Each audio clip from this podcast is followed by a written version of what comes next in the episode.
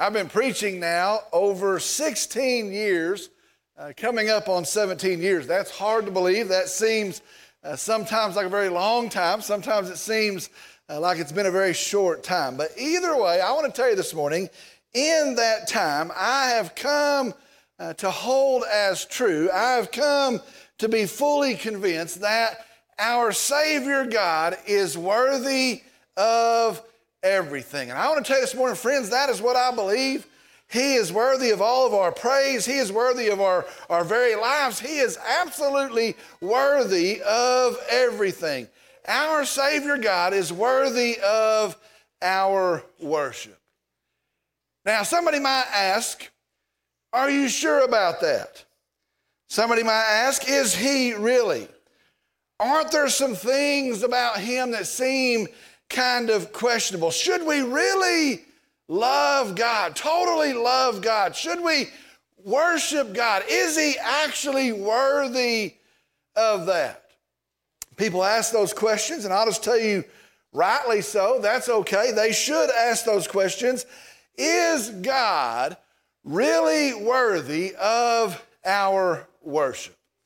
I want to tell you, here is my answer this morning the more that I look and the deeper that I look and the closer that I look and the longer that I look, without exception, without hesitation, without reservation, without any qualification, friends, I can tell you this morning, He is worthy.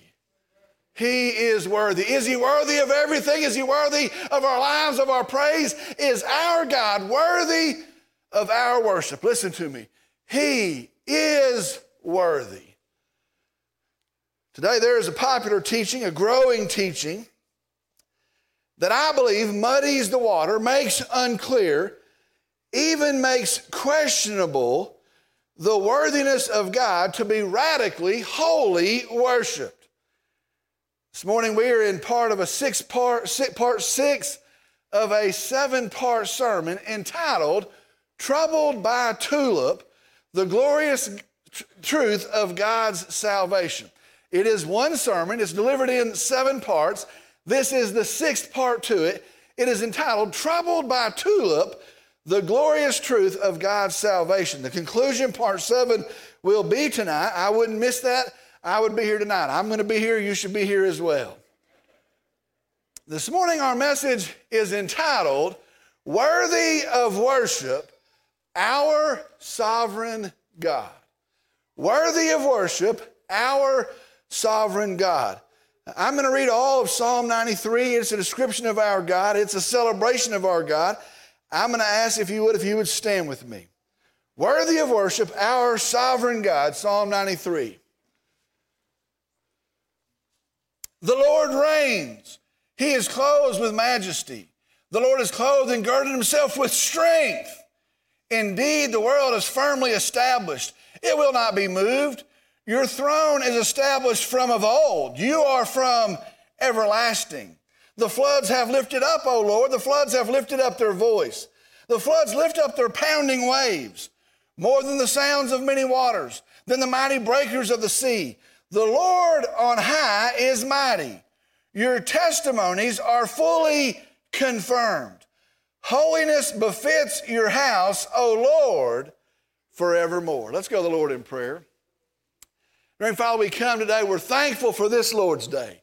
We're thankful for the opportunity to come together to worship our risen Savior, Jesus, that in Him, through faith in your great grace, that we are redeemed, that we are saved, that we are forgiven, that we are made new. So, Lord, we just come as your people this morning and we rejoice in our Savior. Lord, I pray as we come and as we study today, I pray that you would make clear your truth. I pray, Lord, that you would build your church, that you would shape your church, and it would be again built on the truth of your word. Lord, I pray if there's somebody listening today, maybe in this room, maybe in some other way that does not know you, I pray that the barriers to their hearing would be removed. I pray, Lord, that the, the Word of God will be made clear.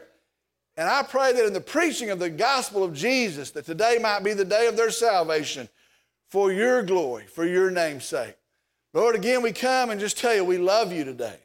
We praise you, we worship you, and I pray in Jesus' name, amen. You may be seated.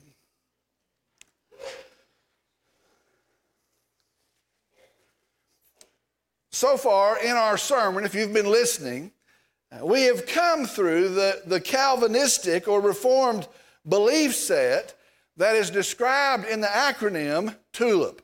Uh, it is an acronym, again, the, the letters describing the beliefs of uh, Calvinism or of Reformed theology.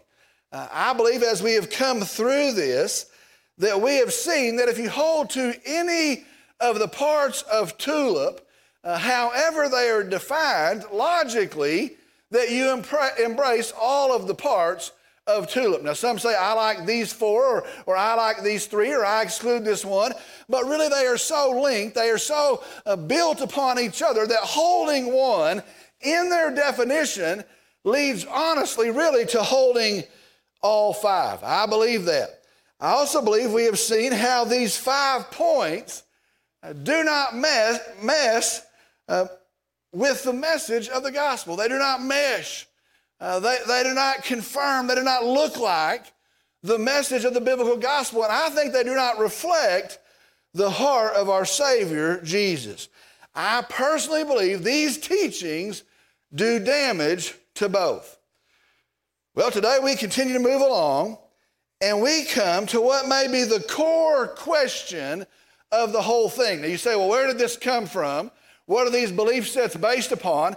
I believe we travel along, and today we come to the core question of the whole thing. And really, I believe the reason for the existence of the five points of TULIP come down to this question. The question is this What does it mean for God to be sovereign?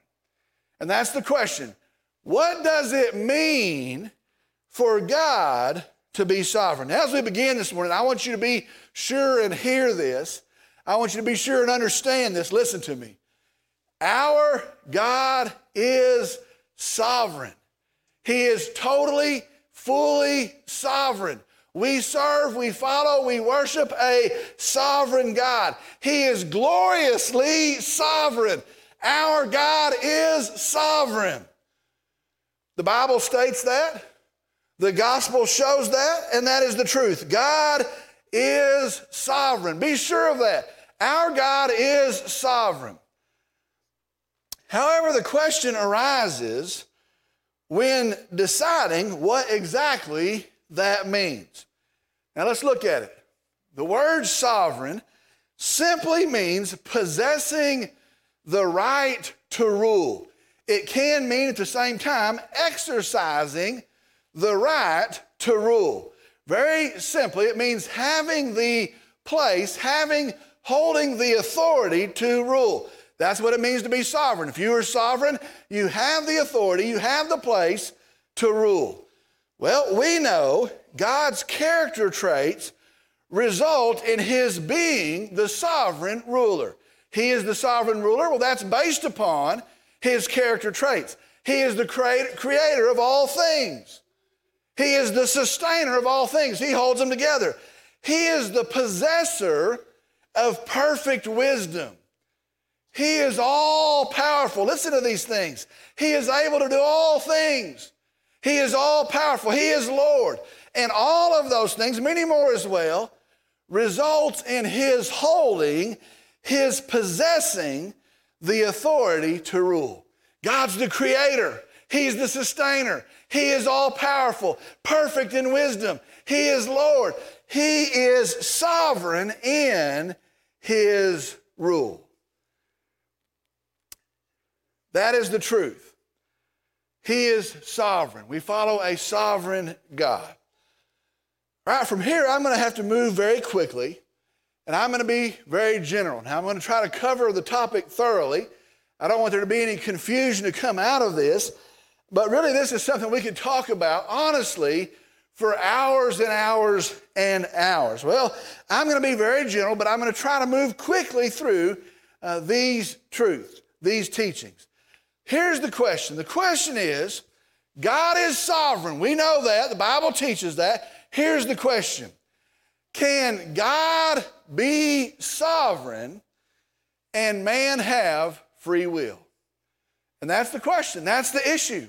Can God be sovereign and man have free will? Meaning, if people are free to choose, to choose to sin or to choose to obey God, to choose to reject God or to choose to accept God, if people are free to choose, does that render God less than sovereign?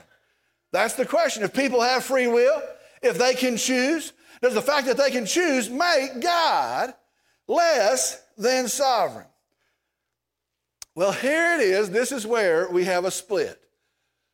The holders of Reformed theology, the doctrines of grace, they have several names they want to call, go by, or Calvinism, they say this. They say, yes, if man can choose, then that puts God in the place of responding to man's choices. And so, if that is so, God's rule is not sovereign. If that is true, here's what they believe God ultimately is not in control. If people can make decisions, then God has to respond to their decisions. And so somehow God is robbed of his control. That's what they believe. The other viewpoint, and I believe it is the biblical viewpoint, is that God, in, in his sovereign power, listen, God is sovereign, and God, in his sovereign power, God, confident of his sovereign rule, gives man free choice. Now, I want you to see that. Is he, is he less than sovereign? No. He's totally sovereign, but God, confident in his sovereign rule, gives man free choice. Now, those are huge ideas. Let's go further. The Calvinistic viewpoint offers two main understandings of God's sovereignty. Now they have, there's others as well, but these are the two main ones. If you were to come across most folks possessing these beliefs, these are the two main viewpoints concerning God's sovereignty. The first one is called divine determinism. Divine determinism. Now, divine determinism holds God decides, decrees, ordains, and empowers all things to come to pass. As he decrees, everything goes as he decides. And their belief set in divine determinism is that cannot exist with free will. That cannot exist with free choice. It's the belief that God is the cause of all things and that cannot reconcile, that cannot coexist with free will, with free choice. Let me give you a quote. This is from John Calvin himself. God, by his secret bridle, he has a bridle we can't see, so holds and governs that they, talking about people, cannot move even one of their fingers without accomplishing the work of God more than their own. They, he, he teaches everything is orchestrated by God. B.B. Warfield says this There is nothing that is and nothing that comes to pass that God has not first decreed and then brought to pass. Again, everything is orchestrated by God. R.C. Sproul, we've talked about him before, he says this If there is one maverick molecule in all the universe, then God is not sovereign. And if God is not sovereign, God is not God. Divine determinism holds God is the cause of all things, and man does not have free will. Now, there's many Calvinist folks, many Reformed folks, and they'll tell you this. They'll defend this. They'll explain this the same way that I did. God is the cause of all things, and that cannot coexist and coincide with the free will of man. Now, stay with me. Their second way to address God's sovereignty and man's free will is called compatibilism. Compatibilism. You're learning a whole bunch of new words. Compatibilism holds that God's sovereign rule and man's free will are not opposed to each other, but they are compatible. They can coexist. They do coexist. So here's the definition of compatibilism God's sovereign rule and man's free will, they are compatible. They can and do coexist. God is sovereign in his rule, and man has free will, and that is compatible. Now, I want you to listen right here. This is how they get a hold of a whole lot of people. This is how they've gotten a hold of a whole lot of Baptist churches lately. They come along and say, you know what? This is, this is what we believe. We believe in compatibilism. We believe God is, is, is determining all things, but we believe that is somehow compatible with human free will. God is sovereign in his rule, and man has free will. And that is compatible. Let me tell you this I agree with that. I agree with that. Except that's not how they define it.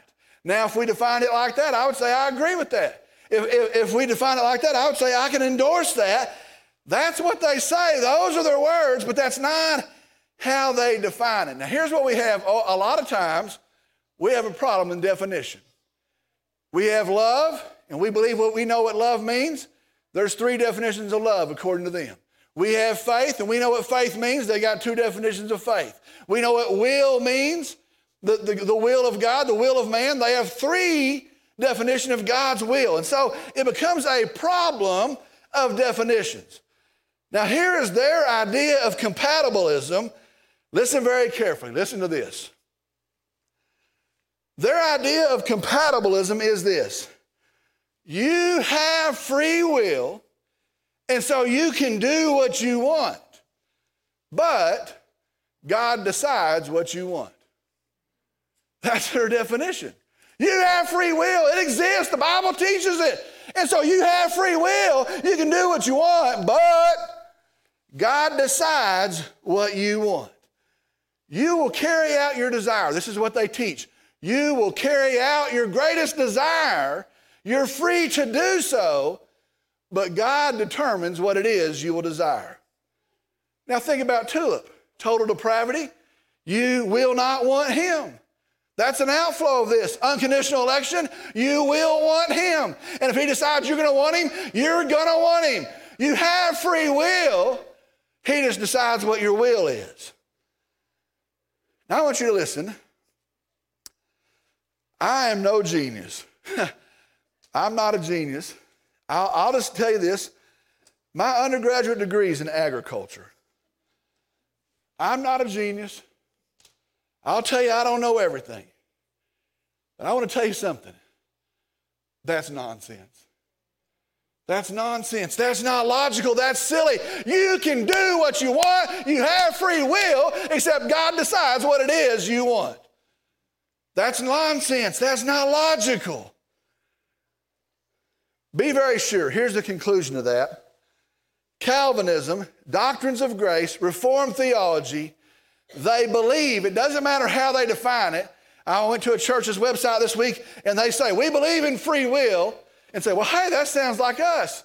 And then they have this other definition. It doesn't matter how they define it.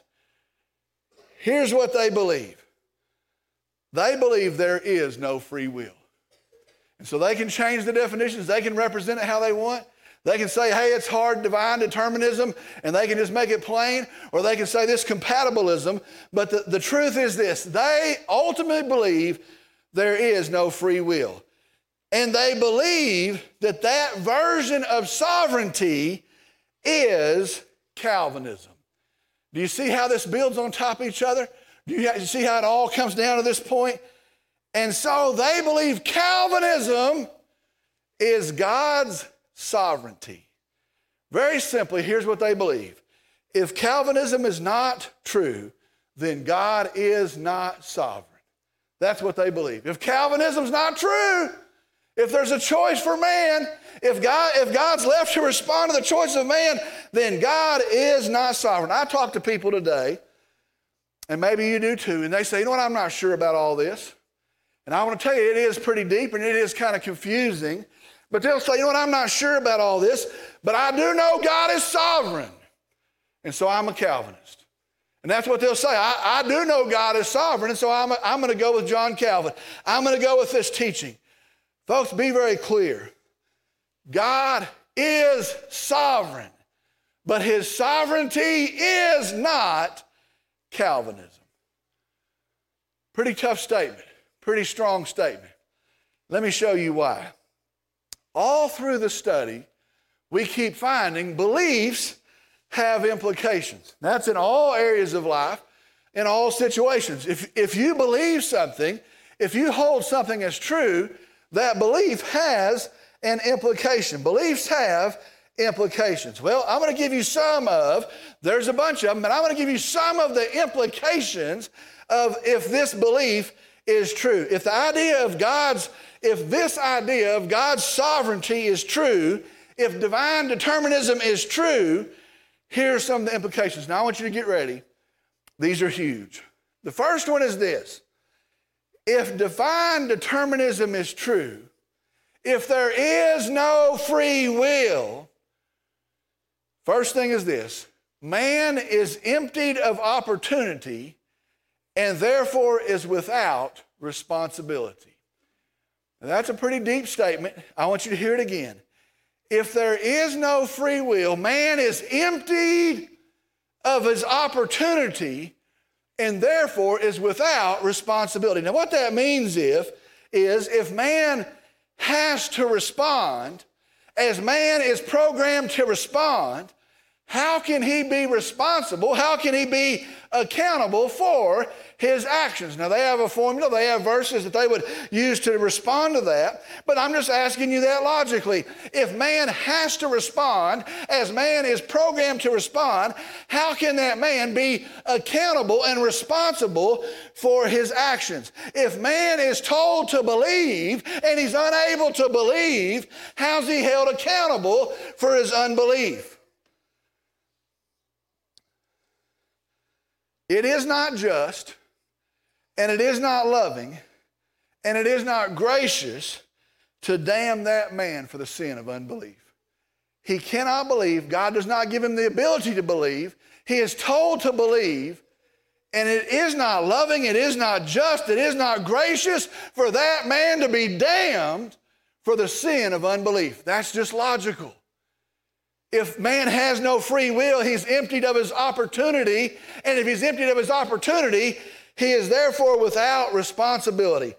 To be, listen to me, responsible, to be responsible, you have to be response able. Does that make sense? To be responsible, you have to be response able, able to respond. If there is no free will, if divine determinism is true, number one, Man is emptied of his opportunity, therefore, he is without responsibility. Let me just tell you this that's not our gospel. Our gospel says we're guilty of our sin. We have a punishment we've earned in our sin. The grace of God, Jesus comes and settles that, that problem. Second thing, and I'll just tell you this is worse. this may be worse than all of them, but it's worse than that. It's blasphemous, and I'll just tell you it's flat disgusting. If this understanding of God's sovereignty is true, listen, then God is responsible for evil. If this understanding is true, then God is the cause of and the author of evil. Now, I want you to stay with me. I want you to see this. In this belief set, God needs evil. God needs evil. He needs evil so he can demonstrate his justice. He's going to judge sin. He does judge sin. And so he needs evil to demonstrate his justice. He needs evil to showcase his grace. If he's going to show that he is gracious to us as sinners, then he needs evil to showcase grace. He needs evil to reveal himself as the Savior. If he is the Savior, Jesus is the Savior, he needs evil and sin to redeem us from.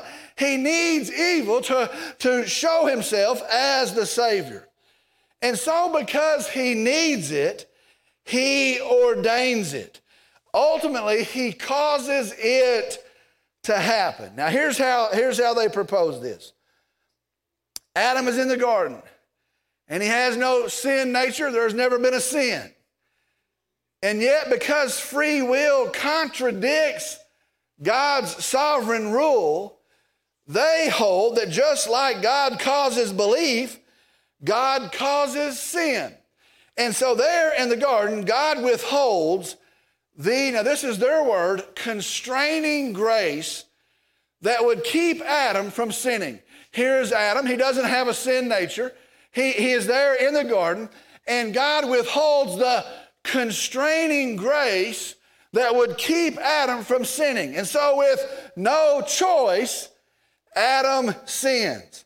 If Adam could decide, if he had a free choice either way, he would force God to act based upon his choice. And so, if he had free choice, God would be at his beck and call, and it would change God's actions. And God would be less than sovereign. And so, protecting this idea of God's sovereignty, God ordains and authors sin. Lorraine Boettner quoted him last week. He says, even the sinful actions of men can occur only by his permission, and then he permits not unwillingly, but willingly. John Piper, he says this. He says a lot of things that make me dizzy, but here's, here's one of them. He says, in some way, I don't know, in some way, God is able without blameworthy tempting. Now, the Bible says He doesn't tempt us. And so, in some way, without tempting, God is able to see to it that a person does what God ordains for him to do, even if it is evil. God causes him to sin. That's what he says. Another quote by Lorraine Boettner says, God wills righteously those things what men do wickedly. Now listen to that again. See, see if that sounds right. God wills righteously those things what men do wickedly. Listen to this one. I saved it for last. John Piper again. He says this It isn't that God manages to turn the evil aspects of our world to good for those who love him. Now, that's what the verses in Ephesians say. He works all things for good for those that love him. He says it's not that God manages to turn the evil aspects of our world to good for those who love him. It is rather that God himself, that he himself brings about those evil aspects for his glory. That's what he says. He doesn't turn them and use them for good. He is the cause of evil. Now you can go read him heinous crimes, crimes of abuse, crimes against children. He says even the Holocaust. John Piper says God brings those about for his glory. Folks, if this is true, then God is the author of evil. Now, listen, they will recoil at that and they'll try to reframe it. And again, they'll try to redefine it and they'll say, He facilitates it. Some say that. He ensures it. One says that, but He's not responsible for it. Do you hear that? He ensures sin but somehow does not bear responsibility for it. John Piper shows us here in his quote listen, they can't have it both ways. Understand, under this system, God is the author of evil. Now, I want to tell you something right here. That is as slanderous, and that is as blasphemous, and that is as wrong as it gets. I could keep going for a while, but I'm going to go one more. I'm going to go one more. If this view of God's sovereignty is true, if divine determinism is true, here's the next implication. If this is true, then God's word is a double sided schizophrenic mess. If this is true, that's the reality. Now I want you to think about this. God says, believe. He doesn't give the ability to believe. That's schizophrenic, isn't it? God says, Be holy, be holy as I am holy, but He sees to it that you can't be holy. He empowers the sin that you do. Schizophrenic. God says He hates sin, He says He abhors sin, and yet He is the author of it. That's schizophrenic. Paul Helm, another guy, he, he says this God commands men and women to love their neighbor while at the same time ordaining actions which are malicious or hateful. He says, Love your neighbor, and then he causes you to carry out malicious actions. If this version of God's sovereignty is true, God's word is a schizophrenic mess.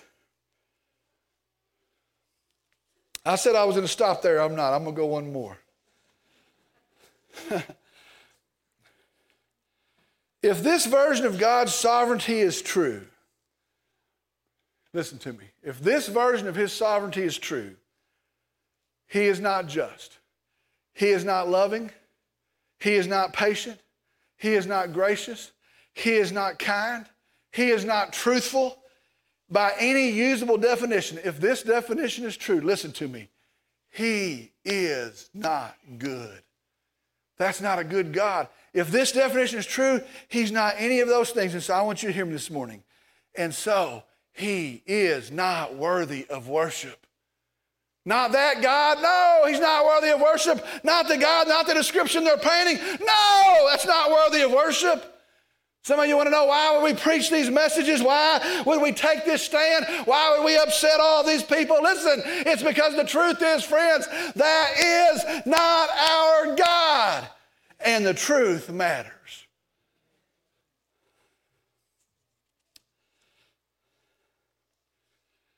And so, what is the truth? Now, I'm going to tell you the, the joy of this sermon series, of this one long sermon, has been this. If we get to talk about what the truth is not, guess what we get to also do? We get to talk about what the truth is. And I want to tell you the joy of this whole thing is to see how gracious our God is, how wonderful our Savior is, how awesome is our gospel. And so the question this morning what is the truth? What is the truth? Listen to me very closely. The truth is, listen, it all goes back to a choice. What is the truth? The truth is it all goes back to a choice. In the garden, in the perfection of creation, there is no sin. God says, Here is a tree. God says, Here is my word. Do not eat of that tree. There in the garden, he says, Here is a choice. Here is a tree. Here is my word. Don't eat of the tree. There in the garden, he presents them with a choice. You can trust and obey, or you can rebel and sin. There in the garden, what does it start with? It starts with a choice. And there in that garden, in complete perfection, man sins. In an instant, at an actual place in time, man sins. And it is his choice, it is not God's need. There in the garden, man sins. And he is responsible. It's not God's twisted plan that's responsible. There in the garden, because of his choice to sin, evil enters in. Be sure evil is the result of man's choice, it is not God's device. Understand this morning the problem of evil is not a conflict in the nature of God. He can have no part of evil. The problem of evil is a conflict in the heart of man. And so man sins. In sin, evil enters in. And it is the responsibility of man.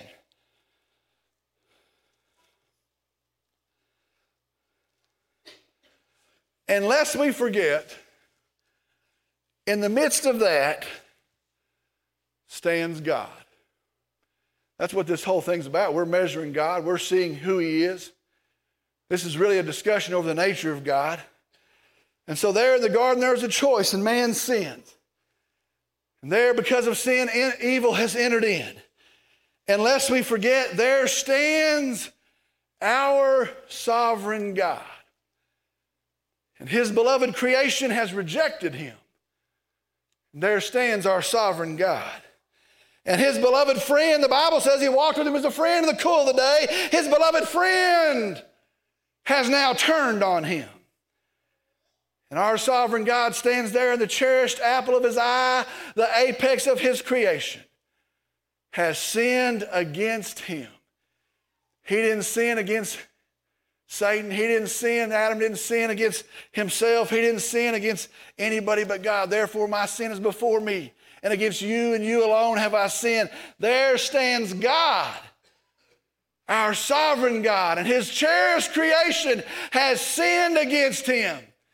And now this man will live in suffering. He will work in toil. He will end in death. And all of it he will do separated from the God that loves him.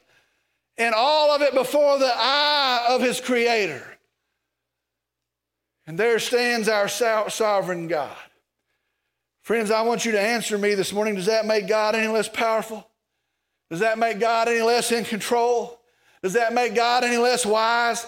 Does that make God any less sovereign? No, listen to me. Those things aren't possible. He can't be any less of any of those things. There stands in that garden our sovereign God. Is he robbed of his glory? Has the free choice of man made him less than glorious? If you could see him, is that what you would say? No, friends, that's not possible. Because that sovereign God, listen to me, for no need of his own. Our sovereign God, for no relief of his own, has another tree in mind. And on that tree, the consequence of this tree will be repaired.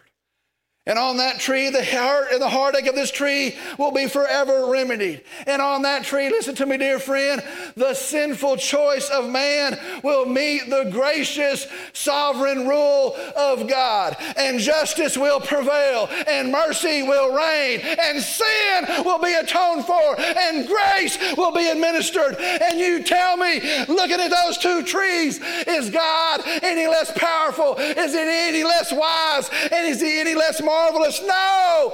Has he been robbed of his glory? No, far from it. The testimony of the two trees, the duet sung by the two trees is Jesus paid for sin. Jesus is gracious. Jesus in his grace offers it to us, and he is worthy. He is worthy. He is worthy. robbed of his glory. No, no, is worthy. He is worthy. Let's pray.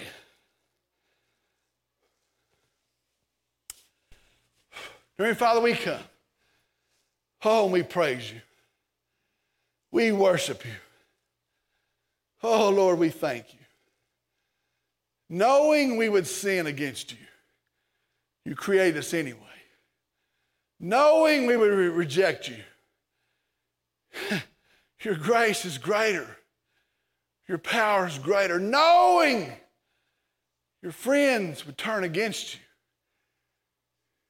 you create anyway. You offer a choice, you don't lose control in that. In that, you provide a Savior. In that, you provide a way. In that, your glory is known and magnified. What a Savior. What a, what a gracious Savior. Lord, we come today and we just tell you, you are worthy. Lord, we come and I pray that you have spoken. And I pray that these are your truths, not mine. They're your truths. And I pray as we, as we survey Scripture that you confirm your truth, you strengthen your truth, and you give us resolve to stand in your truth. Lord, I pray if there's somebody that needs you, somebody that has stood in the weight of their sin and stands in it, somebody that's in the guilt and the shame of their sin that needs a remedy. I pray, Lord, they would hear the good news that there is a Savior. He came and he paid for sin and he went to a grave, placed in it dead, the payment for sin, and he came out of it. And yes, today he is alive. He is alive. Lord, I pray that they would find peace in you. I know they will. I pray that they would find hope in you. I know it's the only place to find hope. Lord, I pray that the fruit would bring great glory to you. And then I pray for us as a church that as we live in a dark, dark, dark day, that we would be agents, ambassadors of that light, of that truth. That we would say, There is a God and He is gracious, and there is a Savior and He is kind. There is grace, and yes, it is free by faith in Jesus. And we would proclaim the good news of our gospel. Let it bear fruit, Lord. Let it bear fruit for your glory. Lord, we tell you we're thankful for today. We're thankful for this opportunity this morning. I pray in Jesus' name. Amen. We're going to close our service with a time of response, a time of invitation.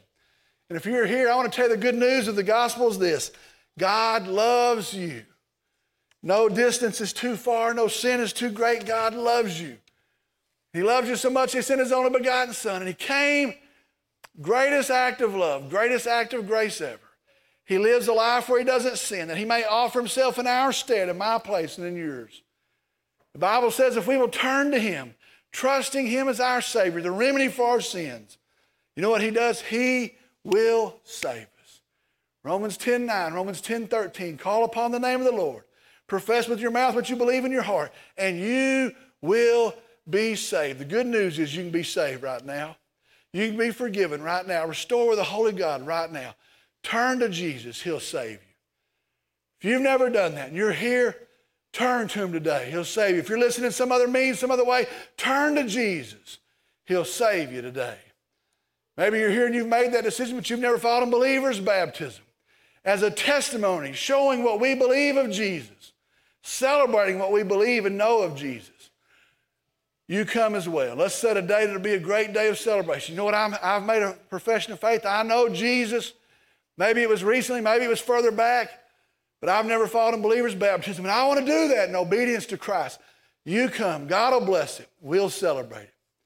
Maybe you're here and you're looking for a church home and you've prayed about it. You believe God has led you here. And together we'll uphold His truth, His word, His gospel, all for His name's sake. You believe God has led you here, you come as well. Together we'll serve his cause till he comes back and gets us or till he comes again. Maybe you're here and you have other things going on. Maybe you're here and you're facing other things in your life and you want to come and humility pray at an altar. Maybe you want to come pray with me. The Bible tells us nothing is too big, nothing's too small. He hears, He answers, He is faithful. Maybe you want to come and pray at this time. I'm going to ask that no one would stir about, no one head for an exit you'd pray for those that are making decisions. If God has spoken to you as we stand and sing, you step out. You come on, I'll meet you here. You come on, I'll meet you here.